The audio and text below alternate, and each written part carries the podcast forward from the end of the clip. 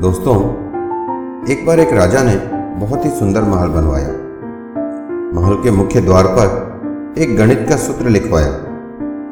एक घोषणा की कि इस सूत्र से यह द्वार खुल जाएगा और जो भी इस सूत्र को हल करके द्वार खोलेगा, मैं उसे अपना उत्तराधिकारी घोषित कर दूँगा। राज्य के बड़े बड़े गणितज्ञ आए और सूत्र देखकर लौट गए। किसी को कुछ समझ नहीं आया। आखिरी दिन आ चुका था। उस दिन तीन लोग आए और कहने लगे, हम इस सूत्र को हल कर देंगे। उसमें दो तो दूसरे राज्य के बड़े गणितज्ञ थे।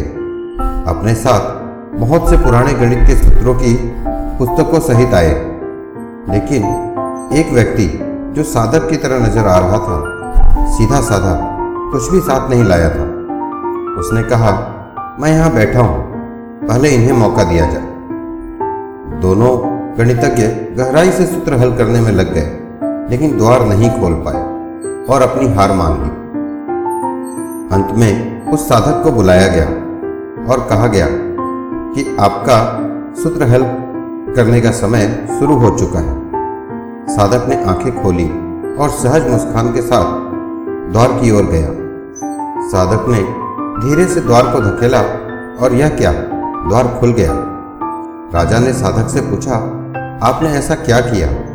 साधक ने बताया, जब मैं ध्यान में बैठा तो सबसे पहले अंतर मन में आवाज़ आई कि पहले ये जाँच करो कि सूत्र है भी या नहीं। इसके बाद इसे हल करने की सोचना, और मैंने वही किया। दोस्तों, कई बार ज़िंदगी में कोई समस्या होती ही नहीं है, और हम विचारों में उसे बड़ा बना लेते हैं। ज़िंदगी का यही मूल सत्य है। धन्यवाद दोस्तों।